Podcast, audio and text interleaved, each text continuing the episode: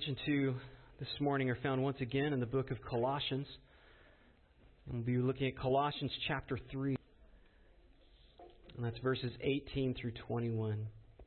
Colossians chapter 3, verses 18 through 21.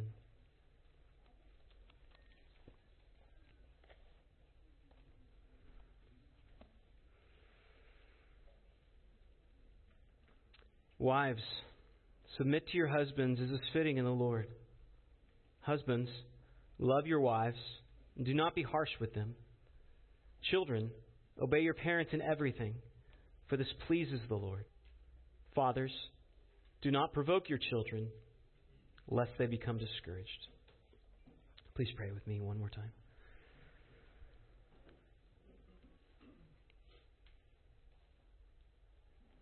Lord, we ask for grace as we look at your word. And we ask that you would give us insight, give us understanding to know how we might change, how we should change, so that our families would honor you. Lord, we, we not only want to honor you as a church and as individuals, but we want our families to be places where you are exalted. And Lord, we acknowledge that we don't always see what we're doing wrong. Lord, if we knew particularly what it is that we need to change, what needs to be different, if that was constantly in front of us, Lord, I, I believe all of us would do it. And yet, God, even some things that just seem obvious, often we miss. And so we pray for grace, that we not only would understand what you instruct us here in Colossians as far as the family is concerned, but Lord, even that you would give us insight and wisdom and clarity beyond even what this text says, so we might better honor you in every aspect as a family. Lord, as, as wives and husbands, as parents and children. And so, Lord, I pray that you'd give insight, Lord, this morning, but even after hearing this message, that, that in meditation upon it and other aspects of Scripture, that you would give us guidance to see what we need to change, how we can better honor you. And we ask this because you deserve to be exalted. And so we ask your help and for your grace to exalt you in this regard. We, we ask all these things in Christ's name. Amen. Well, I imagine if most of you are asked, what is the chief end of man?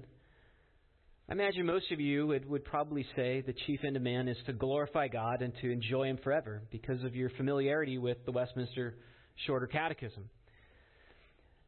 But what if somebody asked you, what is the purpose of the family?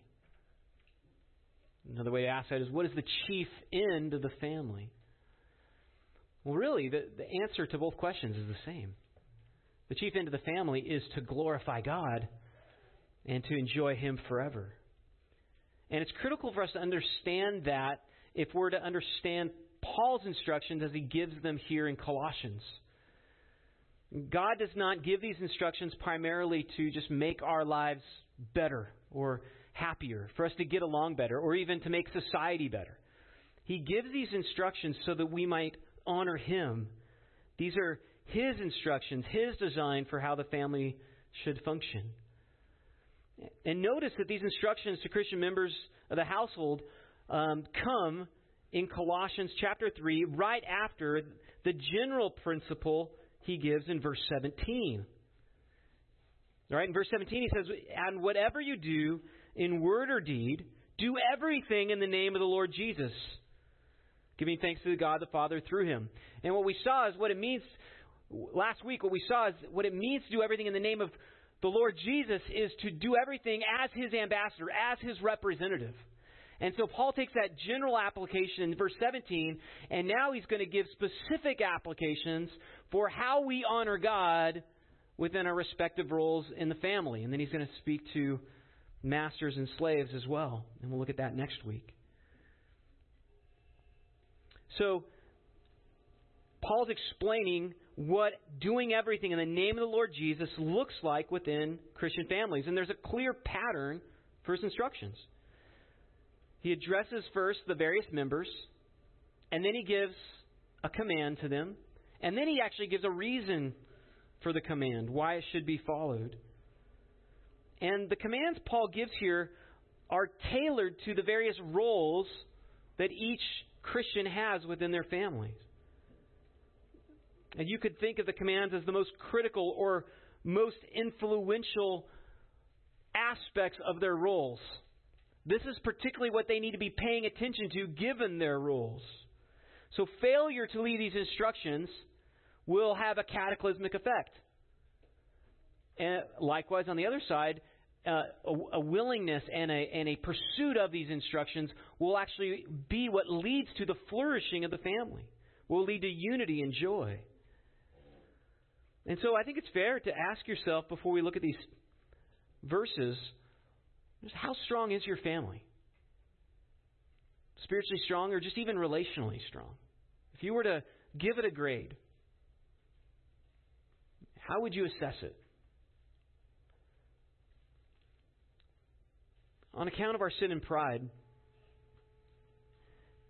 when we tend to see areas of weakness in our family, it's our tendency to assume that the problem primarily lies within other members.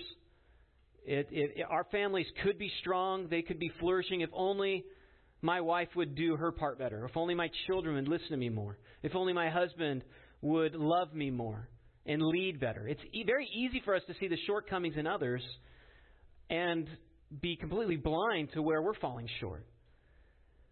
And knowing that, knowing that is our tendency. We need to be aware of the principle that often we do have a log in our eye when we're examining the specks in other people's lives where they fall short. And chances are that our, it's our own failures in our respective roles that are actually leading to the failures of the other members of the household. If we were doing our part as God has called us to in these passages, quite likely the other members would actually do better too in their roles. And maybe, maybe, maybe not, but maybe that it's our failure that's at the core of all the other problems within our family.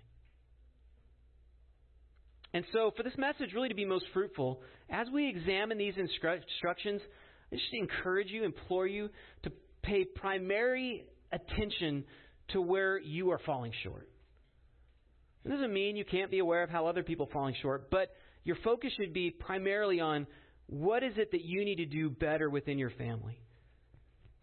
So if, if you do notice deficiencies in other members, though, be thinking of, okay, how can I actually help this person fulfill their role better? Not just identifying, oh, yeah, they blow it here and here and here. But what is it that I can do to help them in their struggles so that they can be more faithful?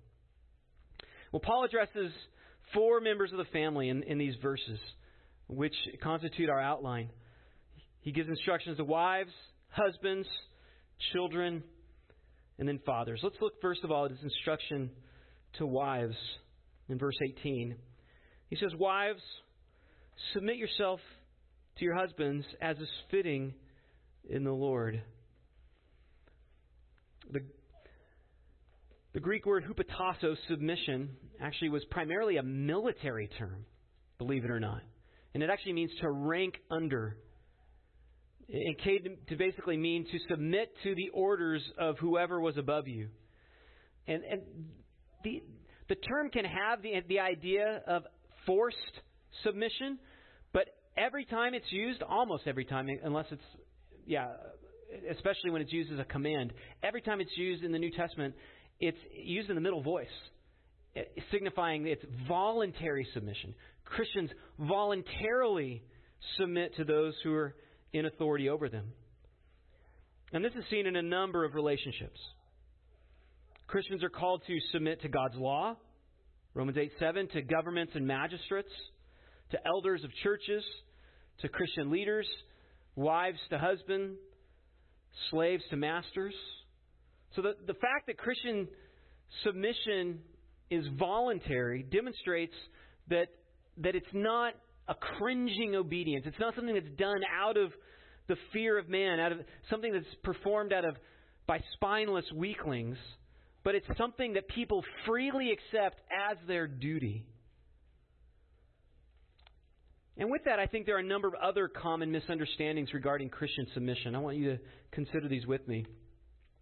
First of all, as I just men- mentioned, submission does not imply cowardice or fear of man. Largely because we see the submission of Christ to ungodly authorities almost all over his life. It does not imply inferiority. Christ even submitted to Pilate. As he tell Pilate, he tells Pilate, "You would have no authority to do what you're doing unless it had been given to you." By implication, by me. And yet he submitted to him, and the Jews imprisoned him, though he was the king of the Jews. It does not only apply when you agree with your authority or leader. In fact, submission is actually shown when you don't agree. Right? If you agree, you're not really submitting, you're just going alongside. But it's when you disagree that you show a willingness to submit. It is not merely an external act, really, because it's an expression of worship for Christians. Right? You, parents, you know this.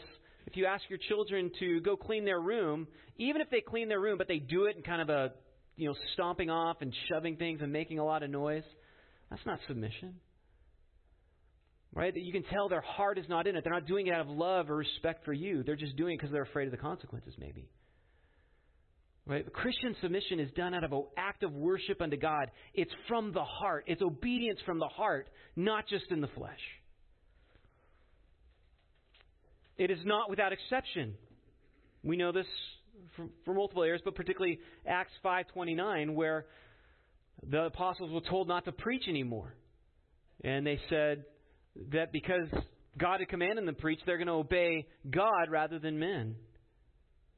So if an authority would ask you to sin or even violate your conscience, you have to resist that. So there, there is an exception, namely if they would cause you to sin. It's not based on the righteousness, faithfulness, or trustworthiness of the authority because that's very clear in 1 Peter chapter 2. Likewise, it's not only we're not called to submit only when it's safe for us. As Americans, we assume we should only do something if it leads to our betterment, our our comfort, our wealth, our security. But Christian submission is often in the face of great risk. Right? We're called to follow Christ. The cross was suffering. We're called to take up our cross and follow him submission often is risky. So we're not only to submit when it's safe for us, it does not mean you cannot hold your authority accountable. You can, if, if there's a law over that authority, you can appeal to that law. If, if somebody's breaking the law, you can appeal to legal authorities to hold them accountable. It does not mean that one cannot make an appeal or express an objection. It's not, there's nothing wrong for a child, if they're given a command by the parents, to say, respectfully, is there another option? Is there something else I can do? And there may not be. Maybe they just, the parent just wants them to submit immediately. So there's room for appeal. There's, there's room to, to make a, a, a respectful request for an alternative assignment. But the heart should always be to want to submit. Now, all of us, all of us in this room struggle with submission because our flesh bristles against the very idea of doing something somebody else wants us to do and rather than what we want to do. Right? We want to do what we want to do. And so when somebody else tells us to do something contrary, our every single one of us, our initial reaction is something's wrong there. Something's wrong somewhere, at least. And so we need to be aware of how readily we can be hypocritical in regard to submission. Right? A, a husband who won't submit to the posted speed limit, yet he expects his wife to submit to, to his requests. Mothers expect their children to respond to them immediately when they ask them to do something, and yet they won't submit to their own husbands. A governor expects her citizens to submit to her, and yet she won't submit to God. Or there could be a, a, a manager of a company, an owner of a company who expects his employees to submit to him and follow his instructions, and yet he won't submit to the elders of his church. It's very easy for us to be hypocritical. It's not hard for us to see how others are failing in their submission, and yet are we being good examples of what submission actually looks like? To expect others to submit to your authority when you want to submit to your authorities is just simple hypocrisy. It's, it's, it's the caber in your eye. And the reason, notice, the reason why wives are called to submit their husbands is because from creation, God designed men to be leaders of their families. We see this almost every time their role is brought up within Scripture. 1 Corinthians 11, Ephesians 5, 1 Timothy 2. We saw it in 1 Peter 3. And the reason why wives should submit to their husbands here in Colossians is given in the second half of the verse. As is fitting in the Lord. Fitting, that word refers to that which is proper. That is what one ought to do. It has this, this idea of oughtness. It's fitting for wives to submit to their husbands because their identity is now in the Lord. They are followers of Christ. They do everything in the name of Christ. Therefore, it is fitting for them to be submissive to whoever is in authority over them, and God has appointed their husbands to be in authority over them. Therefore, they ought to submit to their husbands. And all Christians are to be in submissive to their authorities because they're submissive to their ultimate authority. All of our submission to whatever authority it is is done out of our submission to God. And actually, the point even in Romans 13, when Paul brings up a submission to governments, is submit to those lesser authorities because you submit to God as your authority. It, submission is one of the primary expressions of worship because it shows we no longer live for ourselves, but for Him who died and rose again on our behalf. It is one of the primary ways of showing we no longer are slaves to our sinful flesh.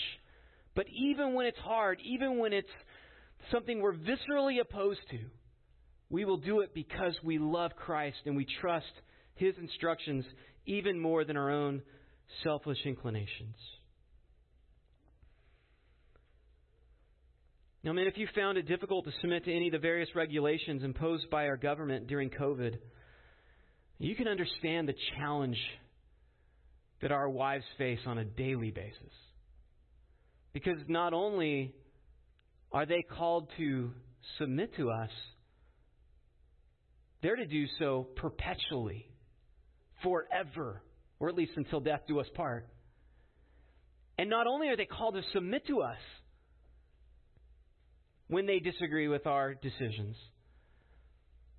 they're called to care, continue to care for us and love us and respect us. Ephesians 5. So you can see how hard it is. If you felt like it was hard to submit to masking regulations or just um, capacity requirements, and you found that frustrating, just imagine how difficult it must be for your wife, who's also called not just to submit to you, but to love you and honor you in all things. Submission is incredibly difficult. But again, that's why it's such a clear demonstration of the genuineness of our faith. And it's also why husbands are commanded to love their wives and not be harsh with them, which is the second point Paul makes in verse 19. He calls them to love their wives. Biblical love, agape, you're familiar with the word, refers to a, a commitment to selflessly care for another person. It's both a commitment and an expression of selfless care. So, a commitment, it's characterized by steadfastness. There's security there. Because there's commitment. That the, husband's not going to go away. He's not going to flee. He's not going to um, run and hide when things get hard. He's going to stick with her through thick and through thin, through for better or worse, in sickness and health. Right? That's why those vows were designed to, to illustrate what love looks like. It's a commitment, steadfastness. It can't be lost. It also refers to selfless care. In other words, there's a genuine interest in the object of one's love apart from the interest of self. Right? You care for that person, you love that person for who they are, not for what they do for you. Like in our world, we think of love as being desiring somebody because that somebody has something to offer us. In, like just to be bl- uh, raw and honest, we like to use people. And when we see somebody we can use, we say, I love that person because they're useful to me. They make me feel good about myself. That's not love. It's not biblical love. Biblical love is, I love that person even if they have nothing to offer me. If only they're just going to be a burden for the rest of my life. More pain, more agony. It's going to be a, they're going to be a loss to me. They're going to make life more difficult. It's I love that person because of who they are. And I'm going to be committed to them regardless of the cost to myself. Right? 1 John 4, verse 10. In this is love. Not that we've loved God, but that He loved us and sent His Son to be the propitiation for our sins. And then He says, Beloved, if God so loved us, we also ought to love one another. We didn't have anything to offer God. We were rebels. We're not going to bring him any more glory. He's, he's glorious in his essence. But he wants us to enjoy that glory, to share in that glory. And even though it was going to cost him the life of his son, he sent his son. And the son willingly accepted that responsibility out of love. Not because we have something to offer God, but because he just wants to give everything he has to us. That's biblical love. And that's how husbands are called to love their wives. And so, biblical love isn't primarily demonstrated when we show affection to our wives, when we kiss them or hug them, but when we choose to die to what we want to do in order to care for them, in order to serve their best interests. So when you, you see the word love in the Bible, don't think Romeo and Juliet or Disney. Think the cross. Husbands, that's how you're called to love your wives, as Christ loved the church. And interesting, Paul, Paul slightly breaks from his pattern here when he addresses husbands. Notice that instead of giving a reason for the command to love, he actually gives an additional command, which is that's remarkable. It should draw our attention. The ESV translates the phrase "and do not be harsh with them." I think the NASB is closer as it translates it, and do not be embittered with them. The word uh, pikraino is used elsewhere in the New Testament, and, and it refers to bitterness, like the, the in Revelation that wormwood causes the water to be bitter. That's the idea of bitterness. A churning in the sub, uh, the stomach is the idea behind that word. Now, of all things, why is bitterness the threat that Paul addresses? He could address so many other things for husbands.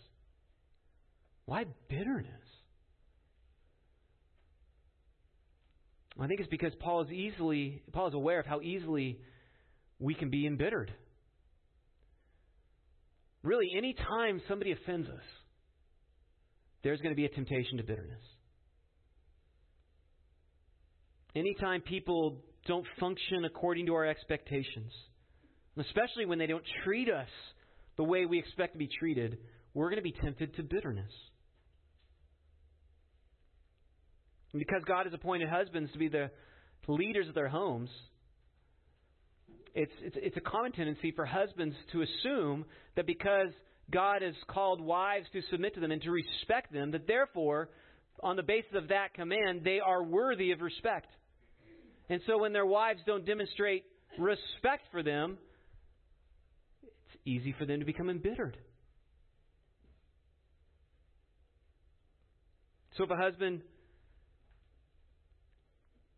again, gets offended by anything, anything that offends him is a potential threat to bitterness.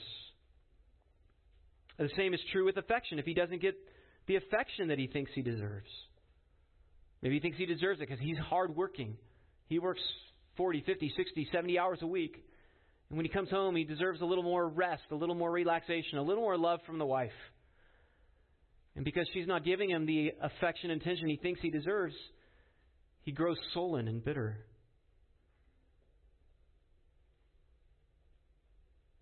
What does it look like when one is embittered? Resentment, self pity. Uh, you, you start to think about the record of wrongs that a person has done against you, all the different failures. Often, in, lots of, often it's just small things, and they just start to accumulate. And it's often done as a way of justifying um, either your offenses or to defend yourself from getting offended against again. Really, I think the, the nicest way of putting um, this is when we get embittered, we're seeking to protect ourselves from getting offended again. We're putting up walls of defense.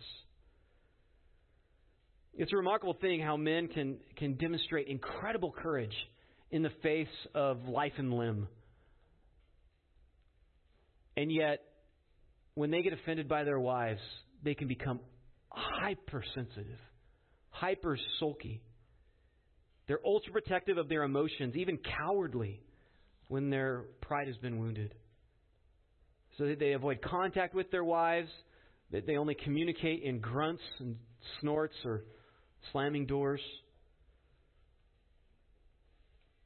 It's because they desire to protect themselves from further hurt. And so in their mind, what they're doing is they're, they're believing that their greatest threat is out there. It's their wives. They're the enemy. They're what they have to protect themselves against. And you can see how that grows into just a wall, an increasing wall of protection, but it's just cowardice. Their wives aren't their threat. Sin is. But bitterness turns their hearts against their wives. Again, any time that you're offended, you are going to be tempted towards bitterness. Like an offense against you is like a bullet. So think of the old westerns. Right? A, a guy gets shot, and often the bullet doesn't go right through. It gets lodged in the gut someplace, and they take him into the, the, the bar or whatever, the cantina, and they've got to take the bullet out lest it gets infected. Right? And it gets really dramatic. You're, when you get wounded by an offense, if you don't get that bullet of offense out, it's going to fester and turn into bitterness. Like when we get offended, our immediate concern should be getting that offense out of our heart, letting it go, forgiving it, covering it over with love. Because if it if we allow that offense to remain in us and fester, it's going to poison us. It's going to poison our heart against our wives. It's actually going to affect all of our life. It's going to affect our work life. It's going to affect recreation. We're just going to be miserable. And the very fact that Paul commands husbands not to become embittered with their wives suggests that there's going to be ample uh, opportunity for us to face this temptation. And so we need to be aware of the danger of such spiritual infection. And again, of all the things Paul could warn husbands about, he doesn't warn them about laziness. He doesn't warn them about lust. He doesn't warn them about liquor. He warns them about bitterness. Why? Well, I think it's because it's one of those sins that's so easy to justify. And it's easy to think that you're being righteous, that you're being godly, when in fact you are just being deceived.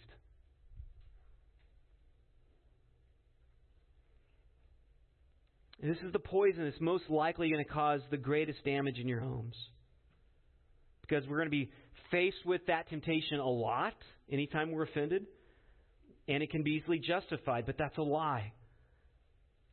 We can't justify bitterness. As we read earlier, Colossians 3:13, if anyone has a complaint against another, forgiving each other, as the Lord has forgiven you, so you must forgive. That's the standard we're called to.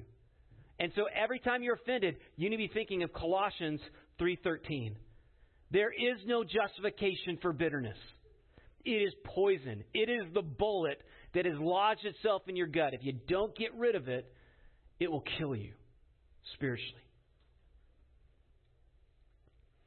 I think it's remarkable how many times throughout Scripture God's people failed to give him the respect and honor that he was due. We saw this back in Romans 1. Even though he was God, they failed to glorify him as God or give thanks. But really, this is the story of Scripture. Again and again, God calls his people to love him and honor him, and he gives clarity, he blesses them and provides for them, but they continue to turn away. And yet, God doesn't become embittered with them ever. Even though he's the creator, he gave them life and health and all things. And they fail to give him thanks. They fail to love him. They fail to honor him. And yet, throughout Scripture, God continues to show his hesed, his agape love for them. And I think one of the best expressions of this is demonstrated in Ezekiel 16. If you would turn in your Bibles there, this is a profound picture that God gives to illustrate his love for his people. It's where God pictures Israel as a child who was cast off from birth. Ezekiel 16, I'm going to begin reading in verse 5.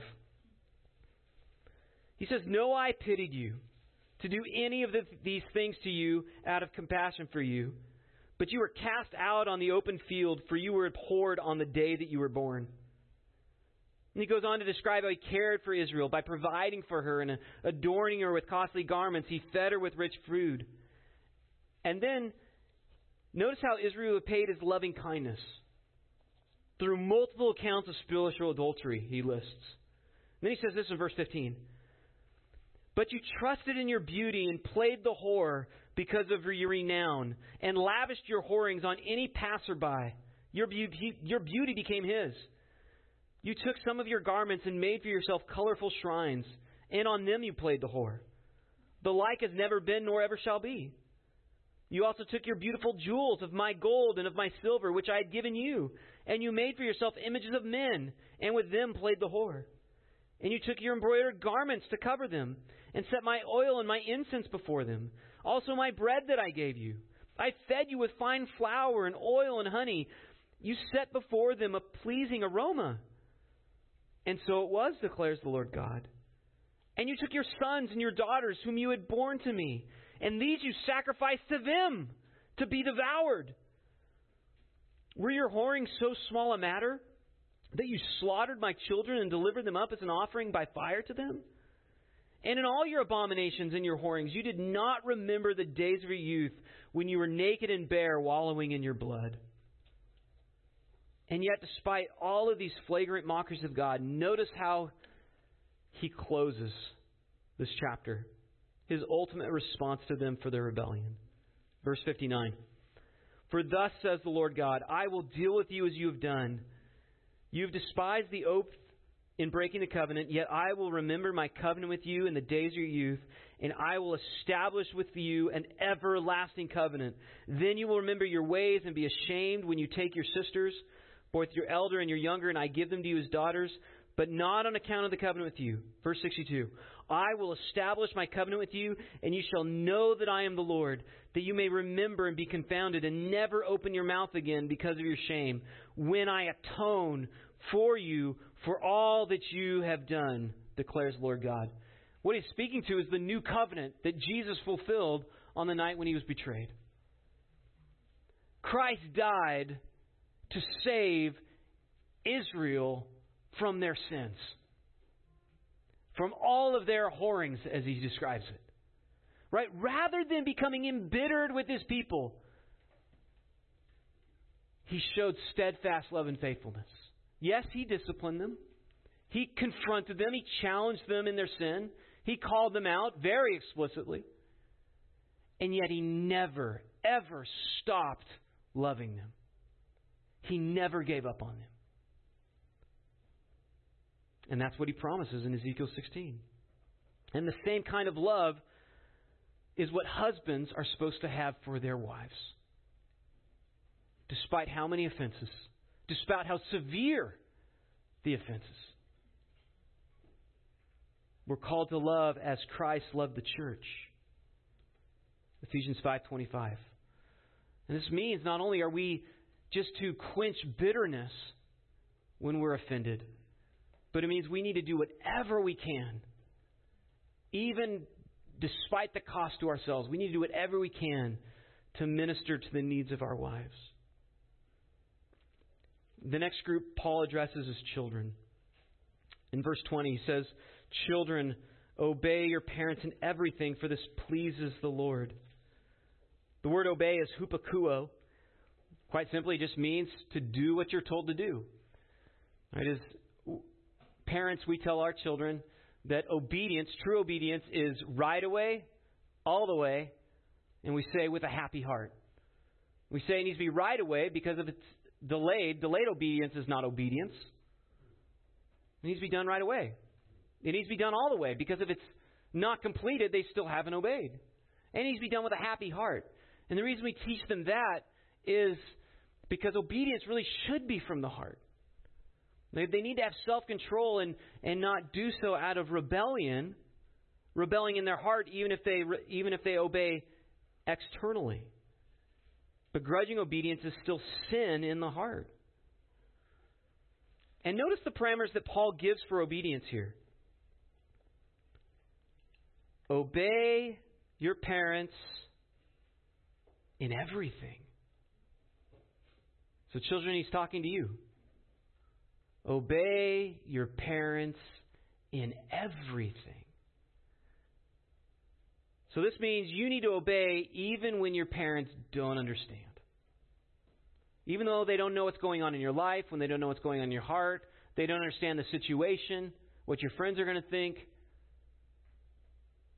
Obey in everything. This means you should obey even when your parents seem unreasonable or unfair. You should obey if your parents are ignorant of the situation or they're just out of step with what is fashionable. You should obey even if your parents don't always obey their authorities. Like their sin does not give you license for your sin. So if you're a child, I won't make you raise your hand, but there's some of you here. If you're a child, this is how you demonstrate if you truly are a genuine believer. This is the primary way children demonstrate the reality of their faith. Will they obey in everything? Now, why would children willingly subject themselves to their parents' authority? Especially if what their parents are asking them to do will be embarrassing. Or especially when we live in a culture that actually encourages rebellion. We actually we make heroes out of those who don't submit to their authorities. Like, why in the world would a child want to submit to their parents, for goodness sake? Especially if everybody in the world is going to think of them as heroic. Well, notice what the text says. For this is pleasing to the Lord. Now, that might sound like a, a very small consolation. But in fact, this is the greatest honor anyone could ever receive in Scripture. And I'll prove that to you. This was the same phrase used by God, by God to describe his valuation of the Son. This is my beloved Son with whom I am well pleased. He used the same description of the Son in the Transfiguration when he was transfigured before the apostles, the three apostles. In fact, it's the only description that God gives to describe his value of the Son. So, what this is saying is, children, when you obey your parents, you are as pleasing to God the Father as God the Son was pleasing to the Father. There is nothing that pleases God the Father more than when you obey your parents in everything. It is, in fact, this is what Paul prayed for the Colossian church back in Colossians 1. Verse 10, he says, his goal for adult believers is that they would walk in a manner worthy of the Lord, which would be which would result in what? Being fully pleasing to Him. Children, This is all that God's commanded you. I mean, there's more, but this is primarily what God's commanded you to do. If you do this, you will be pleasing to the Lord. But all of Colossians is what he instructs parents to. And it's as they walk in everything that God has instructed, that is what will bring pleasure to God the Father. And so God's saying, if you're a child, this should be your fundamental concern. This should be your one ambition, the great goal of your life.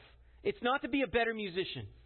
It's not to be better athletics or to become popular or to get good grades so you can get a great job and go to a great school. Paul's saying if, if you're a child, this should be your one ambition. How can I learn to obey my parents in everything? Because this is how you're going to demonstrate that you're truly a follower of Christ if you're a child. A child who can do this has arrived at a, at a spiritual maturity that most adults never attain to. And I fully believe this. There may be children in this congregation that are far more mature than most of the adults in this congregation because they've submitted their heart to obey their parents and everything. And I also say it because it is so hard to do. Right? It's easy to imagine ourselves being obedient until our parents ask us to do something like two hours of weeding when we want to hang out with our friends.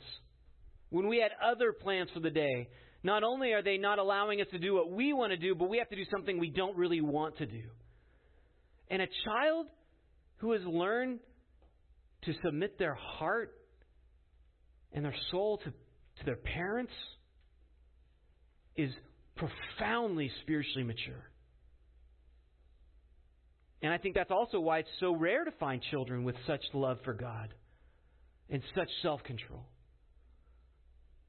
who really are willing to obey their parents in all things. Lastly, Paul gives instruction to fathers. He says, Fathers, don't provoke your children lest they become discouraged. And that word means to arouse a reaction. It means to, to prod, to irritate. We might say to, to push one's buttons. Doing something just to get an emotional reaction from them. Now, Paul's not talking about tickling them or telling bad dad jokes. And we know that because of the why that Paul provides. Notice it, lest they become discouraged. Provoking them is what's going to lead to being disheartened, discouraged. Well, how does that happen? Well, the issue is that it's when fathers set up standards that are unrealistic or unfair. Maybe the quintessential example of this is Mr. Murdstone in Charles Dickens' classic David Copperfield. Mr. Murdstone was David Copperfield's stepfather. And when he first meets his stepson David, this is what he says to him David, if I have an obstinate horse or a dog to deal with, what do you think I do? I beat him. I make him wince and smart. I say to myself, I'll conquer that fellow. And this is exactly what Mr. Murdstone did. Any time that David failed to recite a Latin verse properly when he was getting homeschooled by Mr. Murdstone, or whenever he failed to recite uh, an arithmetic problem uh, correctly on the fly, he would get a beating. And eventually, he's, he's beaten so much, he, he flees in the night. Well, here are 10 ways I think fathers often provoke their children and discourage them. We might not beat our children, but I think we can provoke them by, first of all, constantly finding fault with them, pointing out all the ways that they disappoint us. Anytime they do something that's substandard, we draw it to their attention so they know we're not impressed. Secondly, refusing to listen to them. They have something to tell us, but we just close our ears because we just don't have the time or we're just frankly not interested in what they have to say. Presuming to know their motives. Right? We were that age once. We know what we did when we were that age, so we know we, we know what's going on in their heart. Failing to give clear boundaries is a way to provoke them. Right? Just letting them run amok. And then when they do something wrong, getting upset with them, even though they didn't know that was beyond the boundary. Sometimes it's by demanding too much. Just the expectations being too high for their age or for their personality. Inconsistency in the expectations. We set up boundaries, but the boundaries change from week to week, from day to day, month to month. And so they're just not sure what's the boundary today. Or comparing their behavior to other kids. How come you're not more like your brother? How come you can't be more like your sister? Or outside the family, how come you can't be like the Doblers? I don't know what you guys refer to, but. or breaking your promises to them. Yeah, I'll be home at such and such time. Yeah, I'll play baseball with you today. Chastening them in public, shaming them publicly. Just showing favoritism. Favoritism to one child over another. Now, why would a father be tempted to provoke their children? Well, I think there are really two primary reasons this happens. I think maybe the most common is they're just trying to live vicariously through their children. They want their children to be what they were never, never able to be.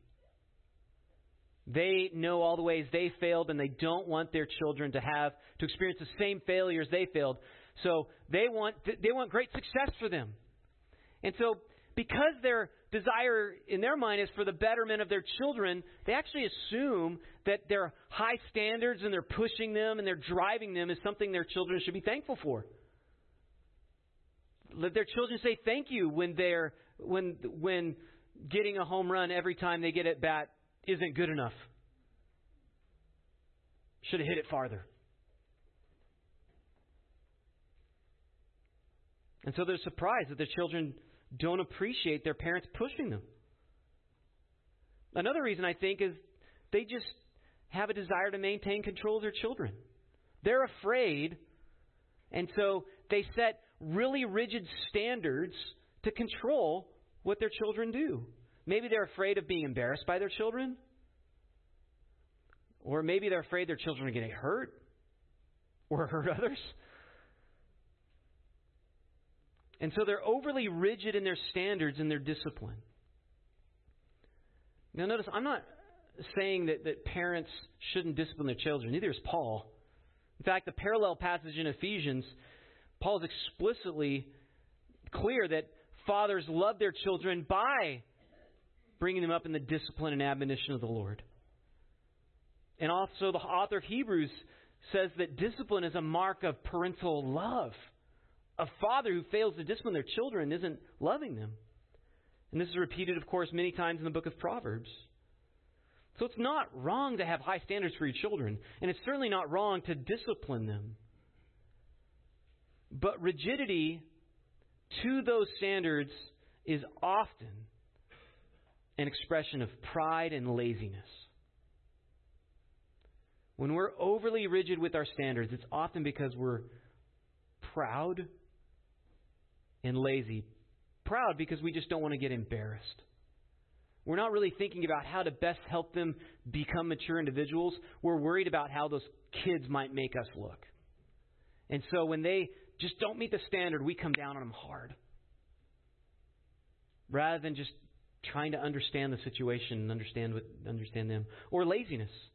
Right? We don't want to give our attention, uh, sorry, our, our children the time and attention, the instruction they need to be able to learn how to do something, so we just make rules and then expect them to follow them. When it's not, they don't need discipline. They just need to be told. They need to be shown. They need time. They need to come alongside them. And so we just need to be aware that just having a high standard and being rigid maybe isn't actually being driven out of love, but often it's just our own selfishness.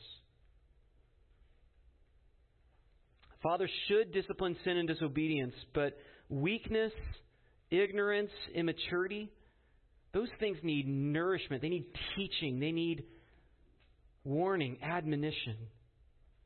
Like immature children usually just need nourishment and instruction. we see this in Hebrews 5, chapter 11. Look at this. You know it well, but I'll point it out. Hebrews 5, chapter 11. Paul writes this, or the author of Hebrews, whoever it was. About this we have much to say, and it's hard to explain, since you have become dull of hearing. For though by this time you ought to be teachers, you need someone to teach you again the basic principles of the oracles of God. You need milk, not solid food. For everyone who lives on milk is unskilled in the word of righteousness since he is a child. But solid food is for the mature, for those who have their powers of discernment trained by constant practice to distinguish good from evil. Paul's noticing you guys are immature. You shouldn't be. You should be living like spiritual adults, but you're not. But what does he do? Does he beat them? Does he scold them? No, he tells them, You're acting immature. And then he says, Well, what do you need? You need someone to teach you again the basic principles. You need milk. You need solid food rather than solid food so that you can eat solid food. Like Paul recognizes that immaturity needs nourishment, not the rod. Similarly, in 1 Thessalonians, Paul demonstrated fatherly care through teaching and encouraging. I love this. 1 Thessalonians 2:11. For you know how like a father with his children. So the metaphor is a father with children. We exhorted each one of you and encouraged you and charged you to walk in a manner worthy of God who calls you into his own kingdom and glory. All right? He demonstrated his fatherly love through exhortation, through teaching, through warning. I want to close with one final scripture on fatherly love, and this is from Psalm 103. Psalm 103, verse 13. And this is for any of you who might feel grieved as you've looked at Paul's instructions here in Colossians and you realize just how far short you've fallen in your respective role within the family, consider what the psalmist says in Psalm 113, Psalm 103, verse 13. As a father shows compassion to his children, so Yahweh shows compassion to those who fear him. For he knows our frame he remembers that we are dust. Heavenly Father, we thank you that even though we are so spiritually immature, and often we do transgress boundaries that you've clearly set up, and that you have not changed, that have remained imprinted in the Word of God. And yet, even so, Lord, we rebel against you, and yet your mercies are new every morning. Lord, your compassions, they never fail. Lord, help us to be fathers and mothers who are like you, husbands who love their wives like Christ, you love the church. Lord, we thank you that you remember that we are but dust. And we thank you that you have compassion and mercy and so, on that basis, we come to you and we just ask for your forgiveness for all the various ways we've failed in these regards. And, and then we ask for help, that you would help us to be more faithful. We pray all these things in Christ's name. Amen.